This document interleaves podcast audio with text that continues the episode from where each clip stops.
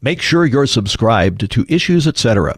Type Issues Etc. in your podcast provider, hit that subscribe button, and leave us a five star review. This will make it easier for other podcast listeners to find Issues Etc.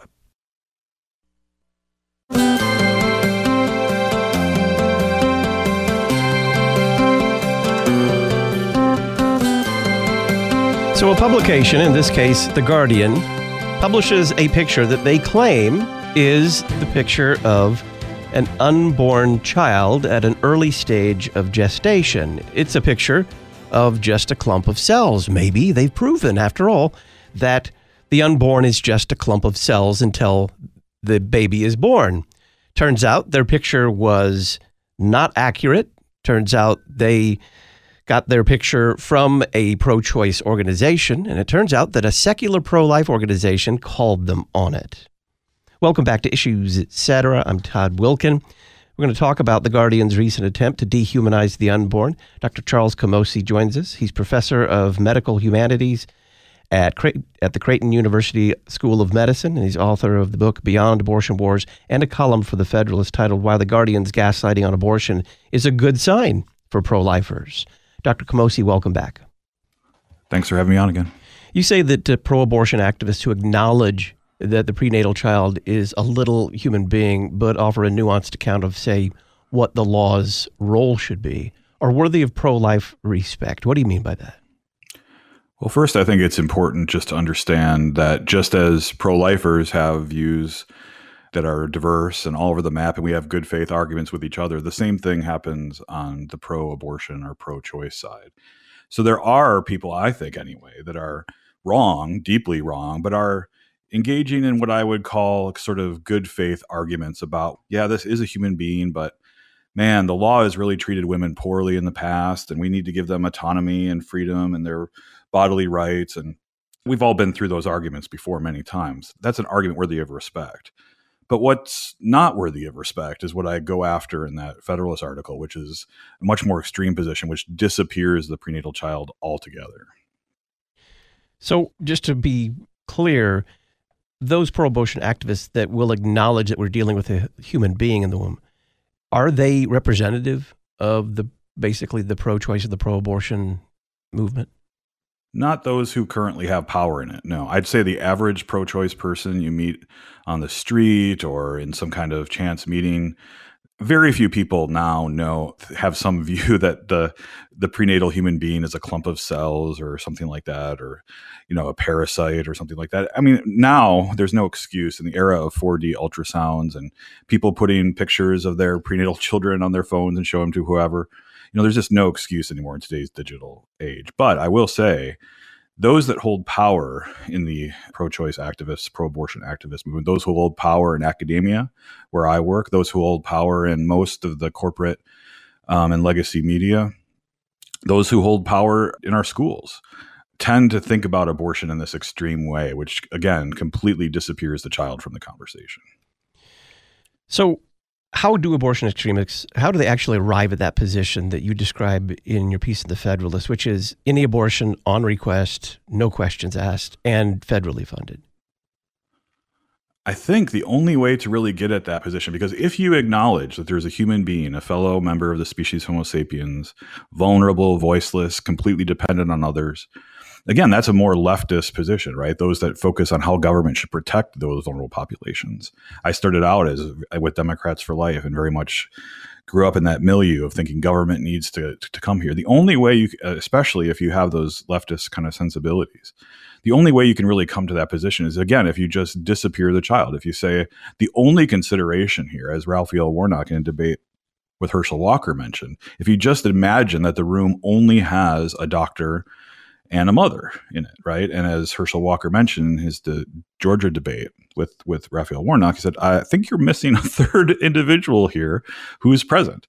So you can get obviously you can get to a position where you say, "Oh, there's just no limits on abortion at all." If abortion is just like getting your tonsils removed or something like that. Yeah, there's no limits on getting your, your tonsils removed. But if it, if what you're doing is slicing a human being into little pieces, then we have a different analysis, a moral analysis that needs to take place.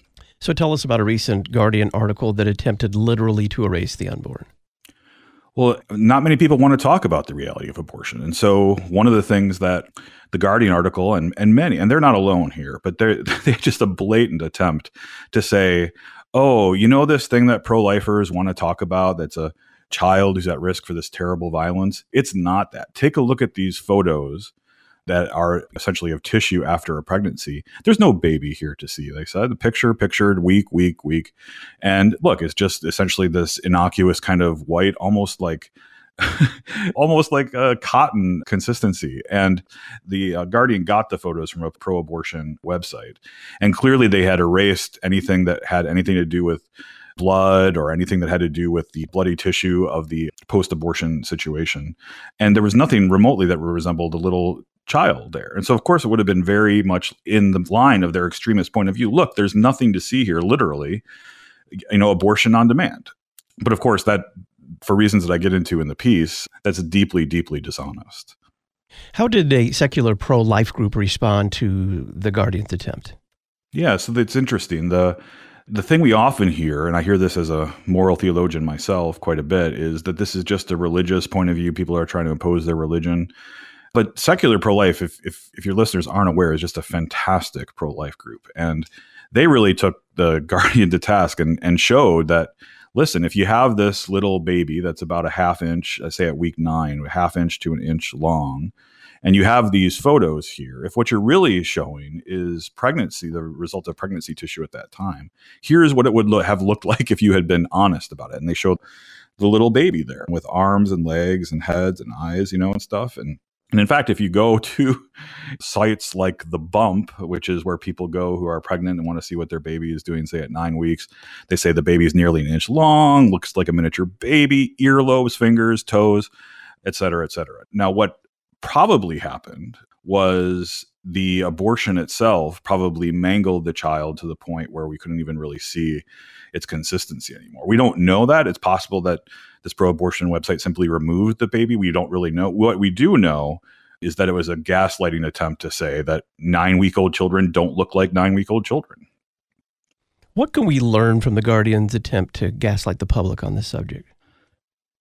Well, I don't know if, if your listeners will agree with this, but I actually think this is a good development for pro lifers. I think what this means is that those, again, that hold power in the activist circles, in academia, in media, in education, are desperate.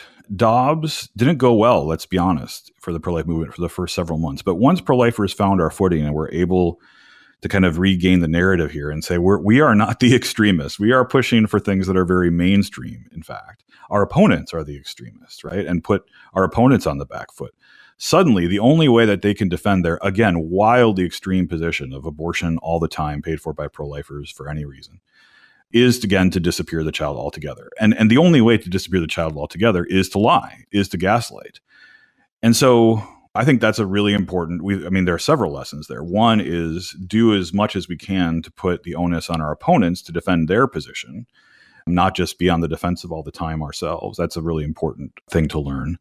But also, I think it's I think it should be something we should really take heart in. We should really sort of say things are going in our direction now. If this if our opponents are sort of resigned to doing this kind of game playing, this kind of gaslighting, this kind of lying, then then really, you know, we should look forward to those kind of conversations I mentioned earlier with good faith pro-choice activists who acknowledge that there's a prenatal human being, little little human being there.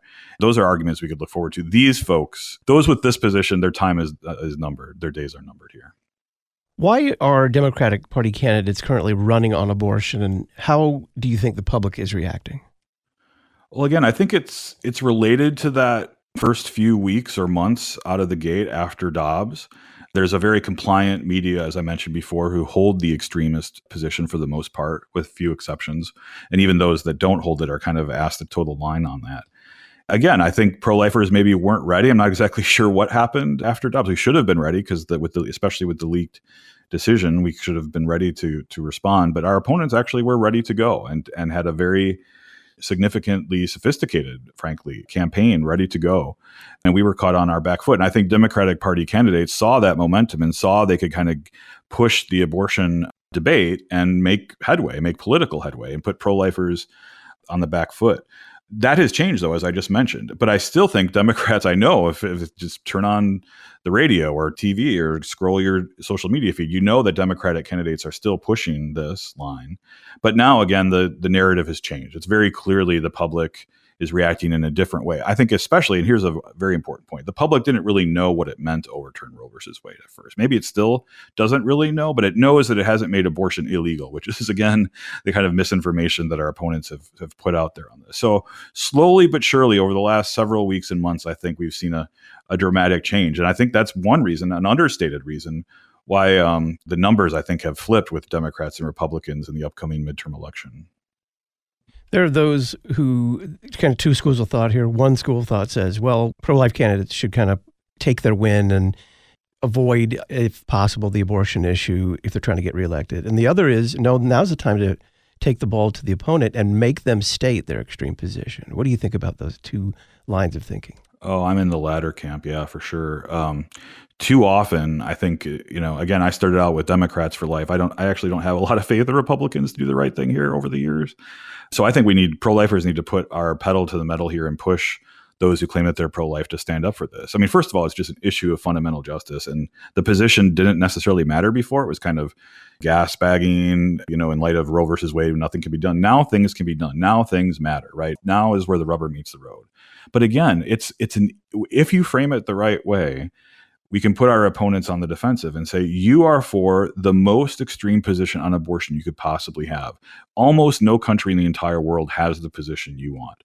And, and that's where we want to be playing. And now is the time to really press that advantage, I think. Finally, how do we respond to the accusation that pro lifers deny science? That's just totally absurd. It's the opposite, right? What the Guardian article shows is that we are on the side of science. We want to have the full and complete and honest and forthright description of prenatal human beings to be the one that gets out there. We want to call out the gaslighting, anti science, dishonest approach. We want to be the one saying, look at what the science textbook says about a nine week old prenatal child. Look at those thumbs. Look at that nose, right? Let's talk about the four chambered heart pumping blood at six weeks. Our opponents, by contrast, want to deny that and want to gaslight and again want to be dishonest. Dr. Charles Camosy is professor of medical humanities at Creighton University School of Medicine. He's author of the book Beyond Abortion Wars and a column for The Federalist titled Why the Guardian's Gaslighting on Abortion is a Good Sign for Pro Lifers. You can read it and purchase Beyond Abortion Wars at our website, issuesetc.org. Click Talk on Demand Archives. Dr. Camosy, thank you very much. Thank you. Mollie Hemingway, a Fox News contributor, joins us on the other side of the break to talk about the 2022 midterm elections.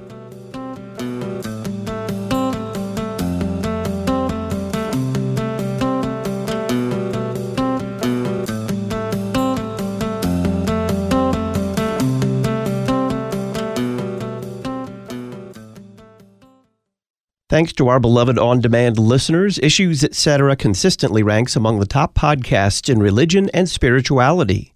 You can help us climb the charts by subscribing, rating, and reviewing Issues Etc. Type Issues Etc. in your podcast provider, hit the subscription button, and leave us a five star review. This will make it easier for podcast listeners to find Issues Etc. Help us cast Christ's net on the internet. Subscribe, rate, and review Issues Etc. today.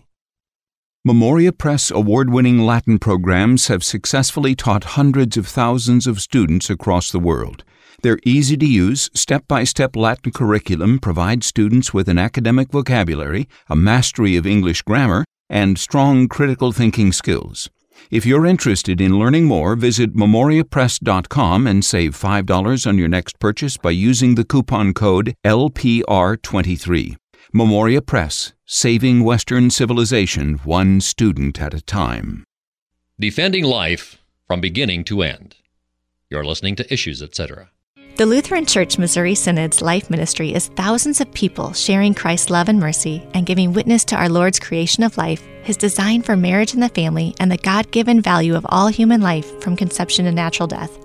Working with many partners, LCMS Life Ministry sponsors human care efforts that meet the needs of body and soul and provides resources and educational events for all ages. To learn more, email lifeministry at lcms.org and visit lcms.org/life. As we prepare for the Advent season this year, it's time for some contemplation. Your Christmas are from the 80s. They're made of styrofoam, the glitter has dropped off, and they're being held together with toothpicks. Don't celebrate another Christmas harkening back to the age of glitter balls.